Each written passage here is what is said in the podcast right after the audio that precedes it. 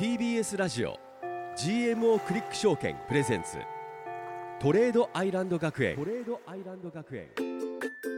この番組は GMO クリック証券 GMO 外貨の提供でお送りします。さあ今日も鳥合学園は生放送だ。よし投資についてバリバリ学んでいくぞ。レッド吉田君おはよう。おいグッモーニング花火さ今週もよろしくお願いします。んよろしく。いや昨日ね、我々ね番組懇親会をしたんですよ見ねました。めちゃくちゃ面白くて。いや僕なあの作家さんがすすごいキャラクターだったの。がもうこの番組のねびっくりしましたね。作家さんがあんなキャラクターだったとは。いやいやあの日記日記って言ってましたね。錦なのか日記なのかはい問題についてて一ましたけどね。晩ね語ってましたけどまあ、その模様とかまたあのいつか放課後放課後にねお届けしたいと思うんですけれども、でもそんなことよりもそんなことよりもなんと今日のね19時すごかったね。そうそうそうあのあれは何だったのかドル円のね。そう暴落というか。何だったんだろうっても気になりますし。で一気に戻ったけどね。ね1分で戻ってましたからね。そうその話はちょっと後ほど聞きましょう。はい、先生そしてなんと今週は、うん。5000円分のクオカードが5名様に当たるプレゼントもあります。すごいね。なんかさだんだん番組予算上がってませんか？いやいや最終的には100万ぐらいになっちゃうなっちゃうかもしれないですねなんないか？こちらはあのエンディングの方であの詳細発表しますのでぜひぜひ番組最後まで聞いてください。聞いてください。というわけで授業いきますか。OK レッツ GO! TBS ラジオ GMO クリック証券プレゼンツトレードアイランド学園。この番組は YouTube でも同時配信中。GMO クリック証券プレゼンツトレードアイランド学園。ここは個人投資家を目指す皆さんのために具体的な投資のノウハウを学ぶ学園です。番組の感想は「ハッシュタグトレアイ学園」をつけて投稿してください。先生への質問はトレアイアットマーク TBS.CO.JP TOREAI アットマーク TBS.CO.JP までお送りください。起立レお願いイよろしくお願いします。着席さあ本日もレッド吉田くんと花奈美桜が生放送でお送りしております。そして私たちの担任の先生は投資家でフリーアナウンサーの大橋ひろ子先生です。先生今日もよろしくお願いします、おはようございます。よろしくお願いいたします。トレアノマリーはい。なんか19時ぐらいにはい。なんか下がった1円ぐらいドカーンと、ね、そう1円ガーンって。そうね、急落してまた急反騰してますよね。はい、何なんですかこれは。何があったかというと、はい。目新しい材料ではないんですが、はい。日銀が今年度の物価見通しの引き上げを検討していると、えー今月31日の日銀の金融えー政策決定会合大変注目た、されているんですけど、はいはいはい。えーここで、えー日銀がそもそも物価をどのように見ているかっていう基準が重要になってくるんですね、なぜなら日銀はインフレターゲット2%を達成するために緩和をやっているから。ですよねはいでその日銀自身が今の物価見通しを引き上げるということになると、出口要するに日銀の、まあ、引き締め金利の引き上げっていうのが近いんじゃないかっていう思惑につながるっていうえその発言だけであんなになったんですか？発言じゃなくてそういう報道ですね。報道。はい、でこれ前にもあったので、はい。この物価見通し引き上げっていうのは、だから別に新しくないんですけど、この為替市場っていうのはヘッドラインのリスクっていうのがあって、えーアルゴリズムトレードっていうコンピューターがこういうこうヘッドラインそうメディアのこのタイトルだけでバーンと売ったり買ったりすると。その。ニュースが出た瞬間その単語に反応して勝手に AI がトレードしてかそうです。そうです。そうです。チャート作っちゃってるってことなんですでよね。もまた戻るっていうことは AI がああ違ったとか思って戻るんですか？結局反応するけどそんなに新しい材料じゃないよねって。もうちょっと前にも同じニュースあったよねそれはアルゴが反応するのかまた。アルゴは売るだけでしょうねその後みんなザーッと投資家が。そうまたそういうこと買か機械対人間なんですよやっぱり。下がっちゃいけないよとか思っていきなりまた。いやこんなん関係ないっしょって人間側が思ってた。そうなんだわーっとそこを買ったりとかするんじゃないんですかなねるほどね。だから本当に一瞬でしたよね。い一分でしょ。1分足で見てもう戻ってましたからね。はい。差し値しとけばよかった私のスケベショート。いや俺もそう。本いや俺俺スケベショートだからもうちょっと下で差しいやしてるじゃない。私だそうなんですよ。しまったと思ってしまったちょっとちょっとここの生徒はなのに皆さん。ショート中なの？まだ。ごめんなさいだ持ってます、はい。先週の先週の11日にはいショートしてしまいました、あの偽為替介入の時にごめんなさい持ったショートまだ持ってます。そのまんま持ってるんですはいごめんね。なさい。はい。はい。まあ今日はねあの金利について学んでいこうというふうに思うんですが、おはい。え金利についてきた。まあ先ほどのニュースは日本の金利がねそろそろ変わるかもしれなはい。いということでは反応してるんですが、アメリカの金利についてもそろそろちょっとこう利上げが終わるんじゃないかというようなハト派的な発言が相次いでいるので、うん。アメリカのまあ金利というのも大変注目が高いんですね今ね。なるほ。ど、はい。はい、で先週あたりはアメリカの金利が上がったり下がったりっていうふうにね乱高下してますので、はい。えーこの金利というものを改めて今日は皆さんと一緒に学んでいきたいと思います。はい。お願いします。わかりますか金利？金利上がりますよ。まあ金利ですよ。金利あの利息ですよ よくレッド君が利息利息っていう。利息じゃない利息となんで利息でしょ？金利と利息ってなんだかそれはね払う方と受け取る側となんか呼び方が違ったりしますので。業界用語ね。逆例えば金利って言ってもいろいろあるんですよ。例えばローン金利だったりとか、はい。はいはい。それから債券の利回りだったりとか、はいえーまあ、本当にあの金融政策上の、まあ、政策金利だったりとかはいろんな金利があるの。そうなんですよ。だからいつもこう金利金利って2文字で言ってるけど、何の話をメインで言ってるのか実は分かってないフラット時があります35じゃない？それはローン金利ですよね。ね住宅ローン金利ですよね。そう。でもまあ本当にその通りで、はい。何の金利のこと言ってんだろそううっていうのがちょっなんですよ。みんな当たり前に金利って言うけど、はい。って思ってましたずっと、ん。私知った基準があるの？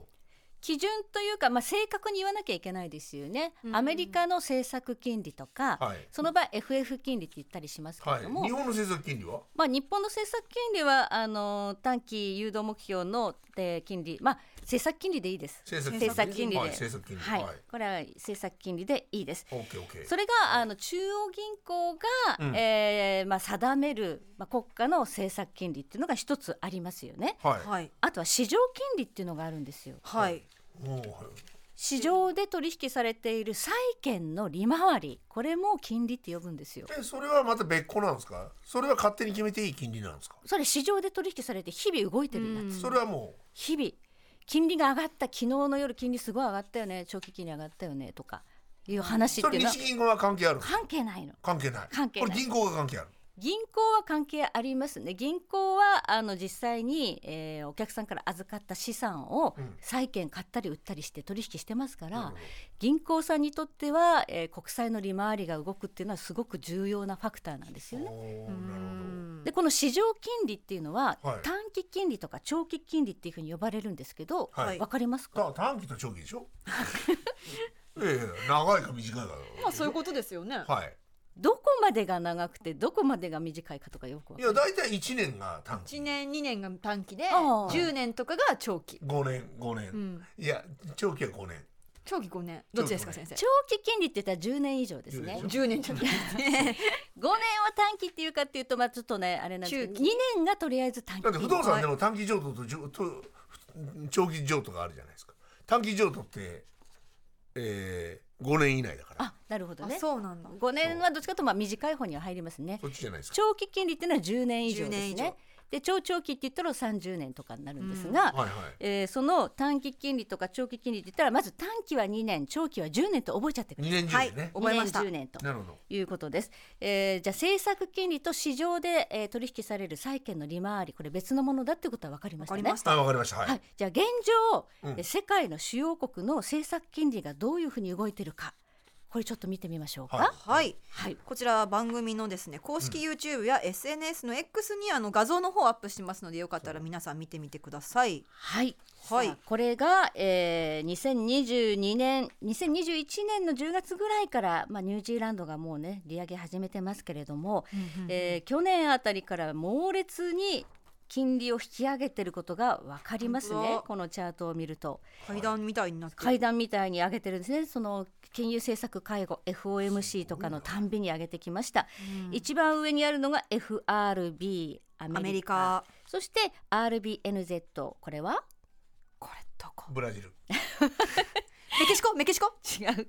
NZ NZ ニュージーランド。はいそうです、ニュージーランドとアメリカがまあ一番高いところにいますね。でその下が BOE これは？これはヨーロッパ。やりましたよ。え？BOE BOE バンコブエジプト いい線いってますね。惜しい惜しい。イングランドですね。あイングランドねはいもうローマ字三つありすぎてわかんない。あの一番後ろの文字見ればいいんですよ。あそうでしょ？そうはい。一番下のはわかりますよ。はい。BOJ これは？バンクオブジャパンです。そうですね。一番下で這いつくばってますね。本当だ。はい。日本の金利はここです。マイナス0.1 0.1で世界の金利政策金利はこれだけ中央銀行が上げてきているということでこの金利差で、えー為替市場が動いてしまうのはもう分かりますよね。ということでこの金利差を利用してものすごくあの利益を得てる人も結構いるってことそれはです。そうです。よねそうです。なるほど。じゃあ市場金利がどう動いてるのかそのチャートを見てみましょう、はい。次ですねこれ。はい、この政策金利と呼ばれる金利に、えー連動性が高いのは短期金利です。はい2年債の利回りの方が政策金利と、はい、二年の国債。そう相関が強いので、はい2年の国債をちょっとこう表示してみますね。はい。はいはい、おおそうするとこれあの政策金利は階段状に上がってるけど、この国債の利回りっていうのは日々あのもうはいリアルタイムで取引されてるから動きがぐにゃぐにゃぐにゃぐにゃってなってますよね。うん。これ市場でそのたあのリアルタイムで値付けがされているし、うん債券価格そして利回りも動いてるってことですね。日本すごいね。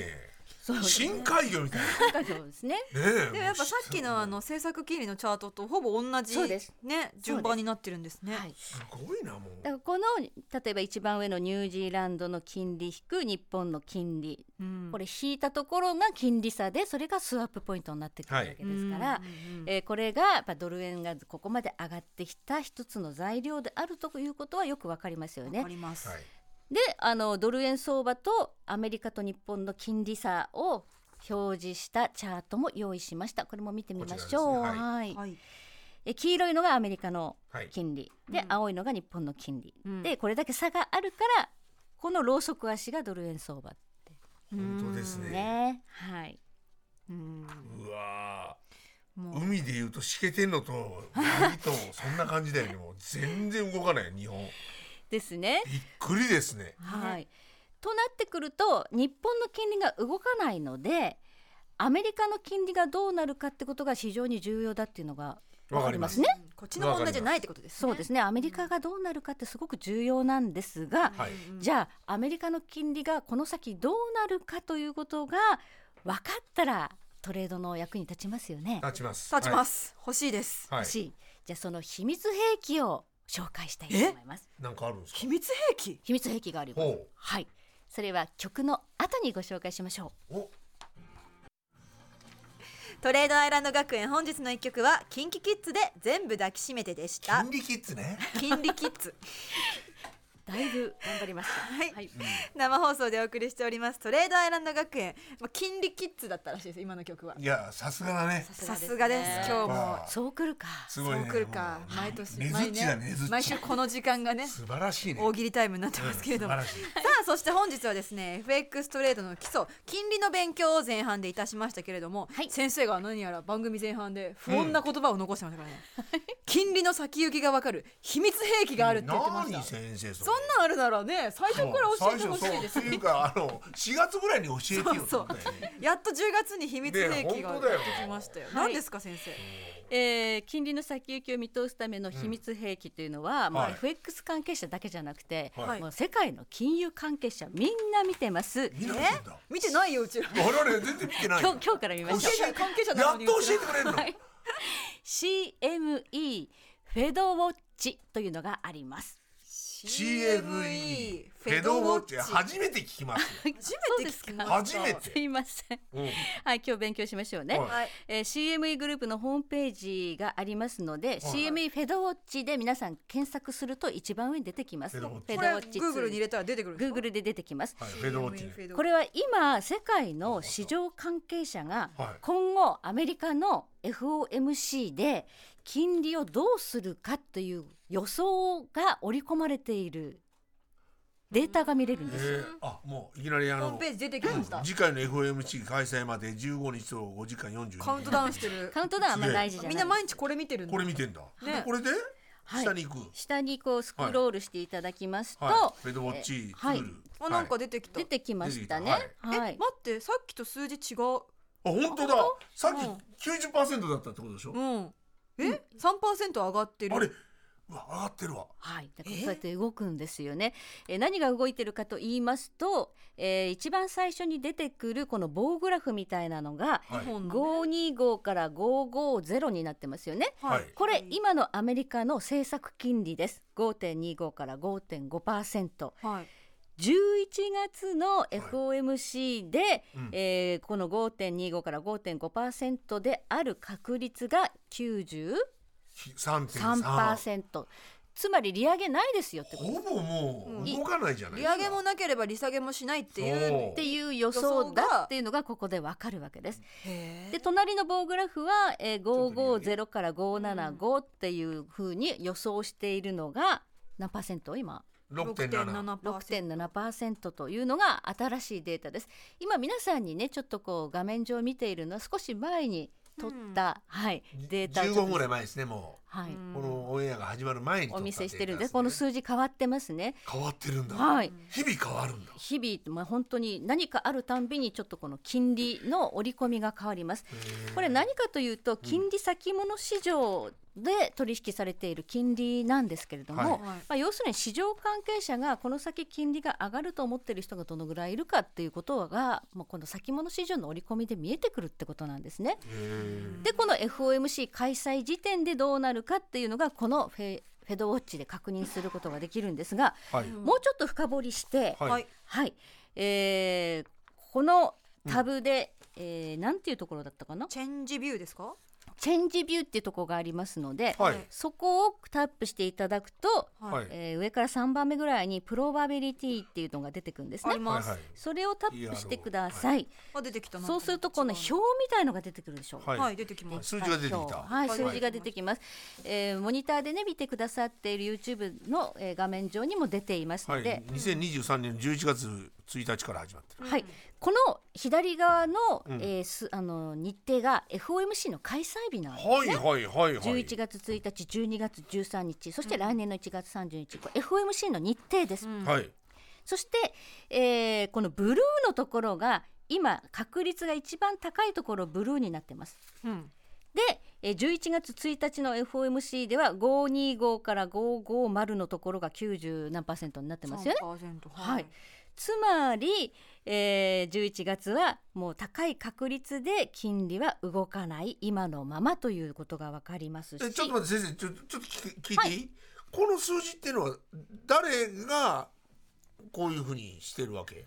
金利先物市場で取引している人たちたくさんいるんですよ。はい、うん。ドル円。世界の投資家ってこと？世界の投資家が。投資家の人たちがこういうことだっていうふうな。はい、どうやってあアンケートみたいに取ってるんですか？アンケートでもう取引してるんですよ。市場で。え？金利を先物取引っていうのがああるんです。なるほど。はいはい。先物取引っていろんなものにあるんですね。原油とか金とか、穀物とか。で金利も先物取引があって。へえへでその先物取引のまああのいつ時点で何パーセントぐらいの金利だみたいなのがこう取引されているっていうのがこう見えてくるわけですけど CME グループがそれをこう整理して FOMC 時点の日ではこのぐらいの金利の織り込みだっていうのが、まあ、こうやって一覧で見えるようになってるんですね。面白い。なるほど。はい、こうしてみると年内11月12月はもう525から550のところが一番高い確率なんで利上げしません。はい。で500と525は本当にえ1月31まで0%ですもんね、う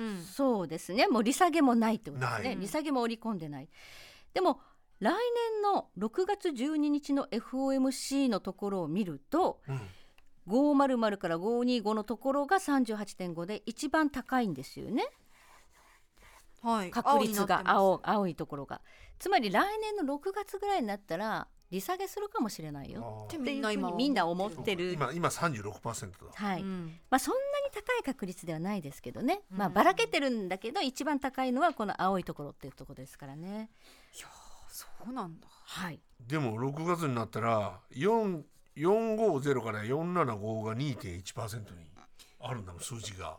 それぐらいまでもしかしたら金利が下がるかもわからないというのが2%いるってことっていうぐらいの人はそう思ってる。そうです。ねそうですそうです。そうですもしかしたらね。はい、うんでもこのフェドウォッチのこのツールの表ってうん。本当に日々じ刻々と変わります変わるんだ。はい、いじゃああんまり関係ない。や関係ないことはない当たらないじゃ当たらないんですけどでも今現時点の相場ってこれを見て動いてますからあそういうことそうですよそうですよ。みんなこういうのを見てまあ利上げはないよね11月ねって思ってるからもしこの後すごいねあの、はい。この後今日は小売売上高とか出ますけど、はい。めちゃくちゃ強い数字が出ちゃってまこれ追加利上げしなきゃやばいんじゃね？って言ったらこの取引がバーッと変わるのでこの織り込みも変わっちゃうって可能性はあるんですよ。どな。でも俺単純だからこの数字見るだけでもロングロングロングだって思っちゃう。思っちゃいますね。ダメなんだね。思6っちゃうよね月ぐらいまではロングロングロングロングロングロングでいいんでじゃねえかなとか思うけどそれ違うんでしょ先生。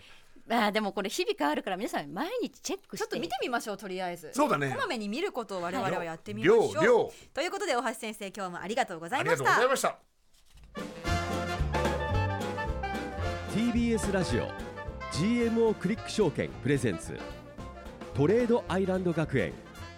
この番組は YouTube でも同時配信中。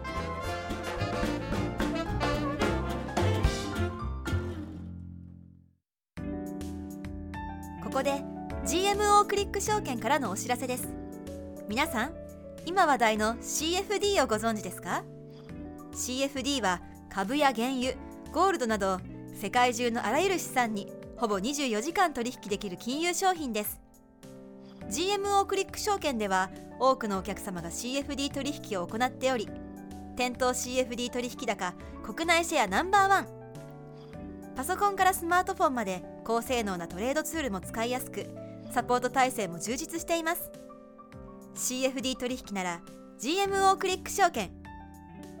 GMO クリック証券株式会社は関東財務局長金賞第77号の金融商品取引業者です。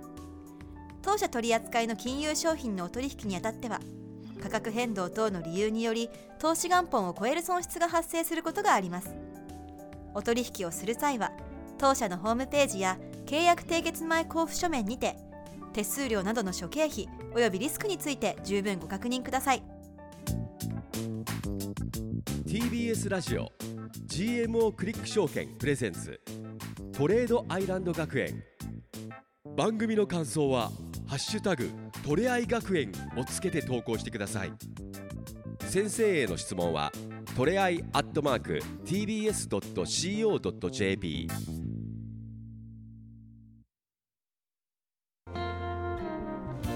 TBS ラジオ GMO クリック証券プレゼンツ。トレードアイランド学園。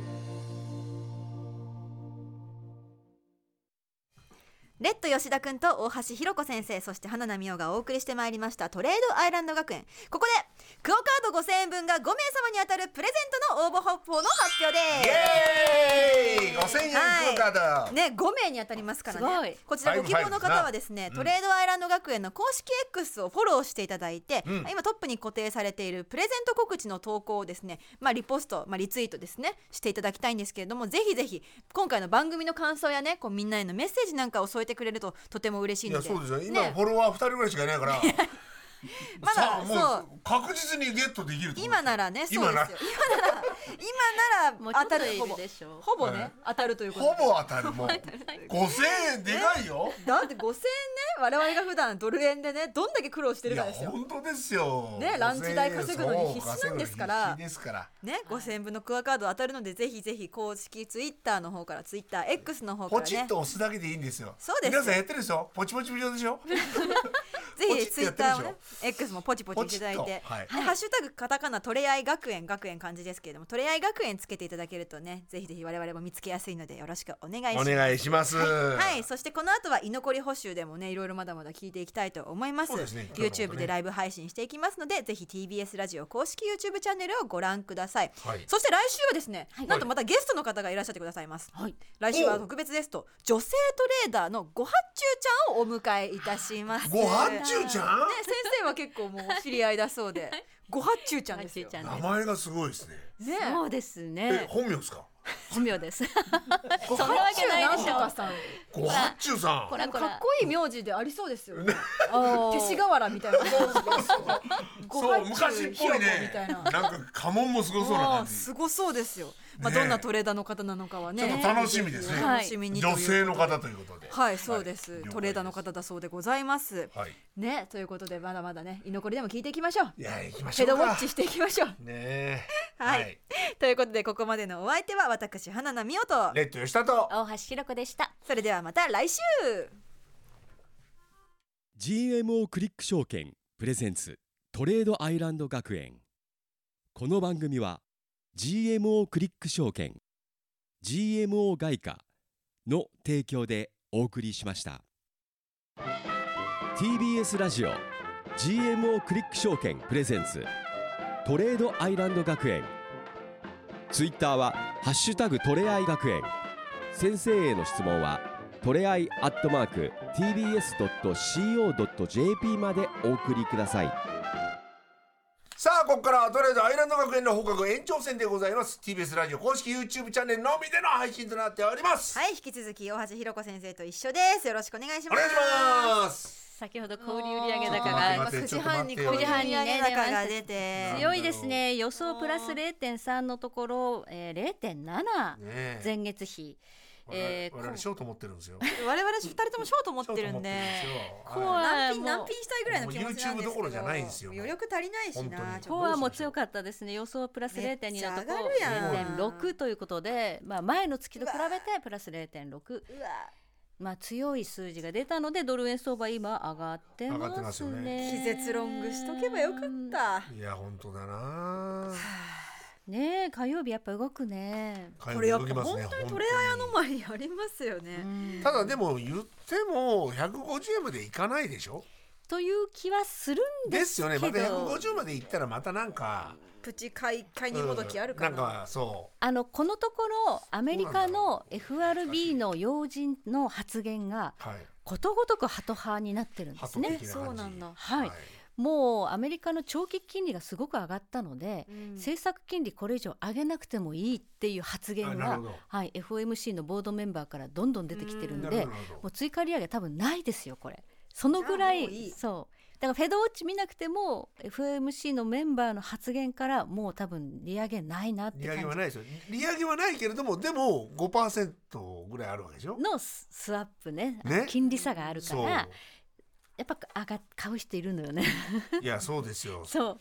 利上げがなくてもドル円はなんかやっぱりじりじり上がっちゃうんですよね。なるほど。下がった時に買いたい人がいっぱいいるので。でも逆にこう一気にこう上がってくれるとありがたいんだけどな。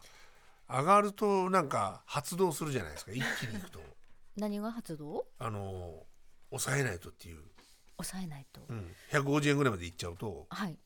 そう。なんか発動しないですか？発動？下げようっていう AI が。AI, AI, AI だから例えばその日本の金利がもしかしたら上がるかもしれないみたいな、昨日あたりあの神田財務官があなんかね、えーニュース出てましたね、えー為替介入はいははいやるし、まあ、金利の引き上げもまあねその手段としてはあるんだみたいな発言をされていました財が、務省関係あるんですか？本来はありませんえー。日銀の仕事ですので、まあ、財務官がそれを言及するのはどうかなっていうはい。おかしいなって思います。そのっていうことは、はい、え財務省がやってるってことなんですか？いや違います。違うんですか日銀日銀がやってるんです日銀は独立性があるので日銀が、えー基本的にインフレターゲットを達成するために金融政策というのは司っています。為替の変動を、えー防御するために金利を引き上げるなんてことはもってのほかですね。ということは神田さんの独り言だったんですか？うーん。なだだから意外あれはななんだったんですか？意外と反応してないのはそういうことかな財務省関係ないもんね。わかんないですけど。たのかな。ただ介入はあのやっぱりしますよと、まあ、その前の日に IMF から介入の条件を日本は整ってないからあんまり介入する必要ないみたいなことを IMF から言われてるので、はい。それを受けて神田さんがそう発言されたんだと思うんですけど、はい。まあ、介入をやるときはやるぞというふうにおっしゃいましたので。なるほど、はい。えー急激にドル円がやっぱりボラティリティを伴って上がることがあれば、介入が入ってもおかしくないのでそこには気をつけてくださいね。これだから今やノーポジの方がいいですよね。どっちに動くかわかんまあないから。持ってる人が何をおっしゃるって感じですシけどねョートショートショートです。おお二人ね。私たちはね。持ってるの。でもちゃんとこれいやでもコメントにねはい。うん。今夜もドル円上がるのかなってナイトさんのコメントも来てましたけど本当に上がりましたね。上がっちゃったね 結局ねそうですね。ね。はい。トレアアノマリー健在でございます。本当ですね。火曜日は動きますな。はい。うん面これ白いです多分あれねです。フェドウォッチの話題の時のコメントなんですけど、はい。アールタンさんから、まあ、去年の CPI の時はすっごいグラフがギッタンバッタンしたの面白かった。そうあー逆にね。リアルタイムで見てるともう本当にこうなるんですね、はいはいはい。結構動きますね。はいなんか今まではさこう結構チャート見てたけど、はいはい。今度からあっちもちょっとちょこちょこ見ようって思いますね。フェドりますか？フェドリフェドウォッチ。フェドウォッチしますか？フェドウォッチします。フェドりましょう、はい。戻りましょう。うん。なるほどね。面白いですね。はい。いやでもその辺も考えながらやっぱりそのみんなが予想してるということはそっちの方に行きやすいってことですもんね。ただみんなが予想してるから今の価格が形成されていて、はい。うんみんなが全然予想してない方向に動いた時の方が値動きってボーンと激しいんそういうことかですよ。ああそうかそうじゃああんまり鵜呑みにしない方がいいってことですね。いまろいろと考えながらやらないとその先だからあの例えばどういうことが起こった時にどう動きやすいかっていうことを逆張りで考えるって視点も重要なんですよね。逆張りか今みんなこう思ってるからそうじゃないデータが出た時はこうなるよねみたいな。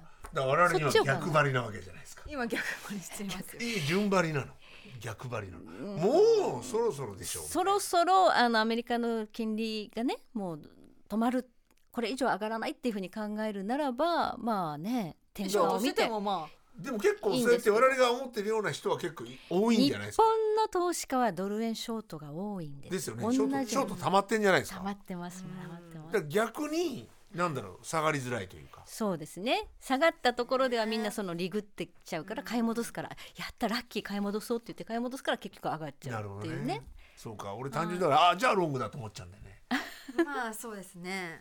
だからその思考の練習はした方がいいですねいろいろと。どっちの場合も考えてってことですね、いや意外と頭使うな。ここ玉ねぎ小屋さんから、はい。市場の織り込みが外れるとどうなるんですかねっていうコメント来てましたけどあだからなるほど。先ほどおっしゃったように逆に行く時はドーンと行そうくよっていうことですよね。みんなが思ってるから今この水準にいるけど違うってなった瞬間にドーンとやっぱり動くわけですよね。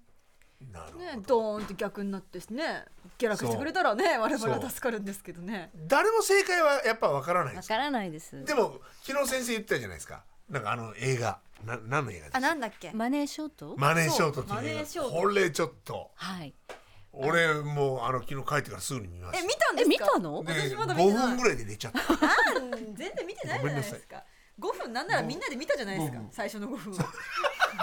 あそこで見たじゃないですか。あそこで寝ちゃった。マネーショートっていうのはあの、うん。リーマンショックの時にね、うん。あのもうこれ絶対にアメリカやばいと、うん。大変なあの、ね、不良債権をこう、ね、売ってそれにすごい、えー格付けいい格付けで売っちゃってるっていうねことがこれは絶対におかしいっていうふうに気づいた人たちが、まあ、売るわけですよアメリカの株とか。はい。売るんだけどなかなか相場は下がって下がらない。下がらない。下今の我々ですよ。もう本当に下がらない。うん。もう転換点は来る来る来るって信じてずっと売り続けてもう本当になかなか下がらないんだけど最後ドーンと下がって。大儲けするって話なんですけどこれ実話なんですそうらしいんです実は。そういうマネーショートって映画がねあるんですよね、そうです。だからまだまだ景気は良くなるだろうってみんな思い込んでてはい。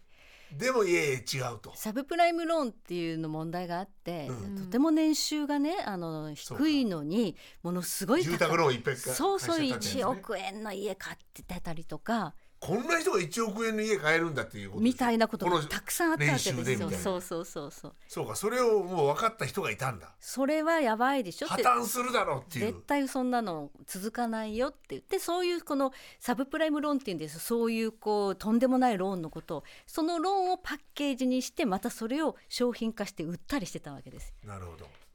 でそこに価値がついてたんですよ。価値なんかないのにねそのクズローンに。それがかおかしい、おかしいって思い続けてた人だけが大金を手にしたわけですね、だけどその売り売ってもこう踏み上がって踏み上がって相場は最後上がるわけですよね。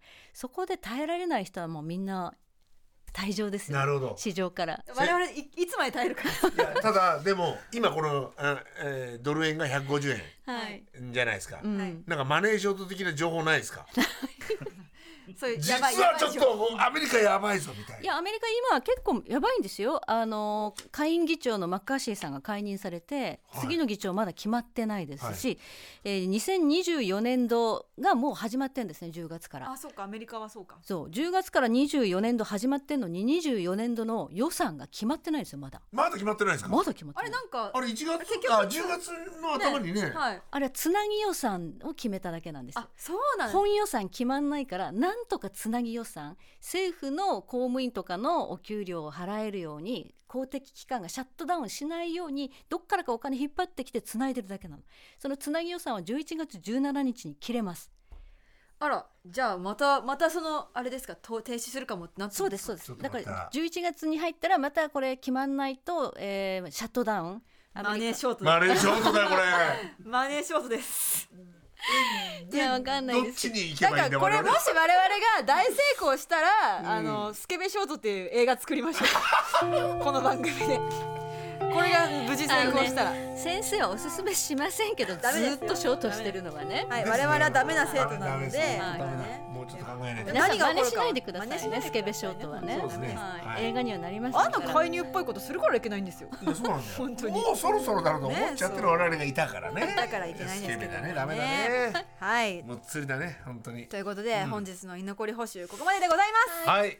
はい、レッド吉田君と大橋ひろ子先生そして花奈美桜がお送りしてまいりましたがここであの再度ねクオカードのプレゼントキャンペーンのお知らせしておきたいと思います、はい。え今回の放送ではですねクオカード5000円分が5名様に当たるプレゼントキャンペーンをやっております。えーご希望の方はトレードアイランド学園でこう X の方を検索していただいてフォローをしていただいてえトップに固定されているこうプレゼント告知の投稿ございますのでそちらをねこうリポストリツイートしていただければと思います、ぜひぜひリツイートの際にこう引用リツイートにしていただいて、はい。番組への感想ですとか我々へのメッセージをね添えていただけるとまあその方が当選しやすいんじゃないですかね。わかんないですけど。いやなんでもうあのフォロワーがマイナスらしいです えじゃあマイナス金利でやってるんですか そう日本の金利ぐらいフォロワー BOJ スタイル？なるほど BOJ スタイル。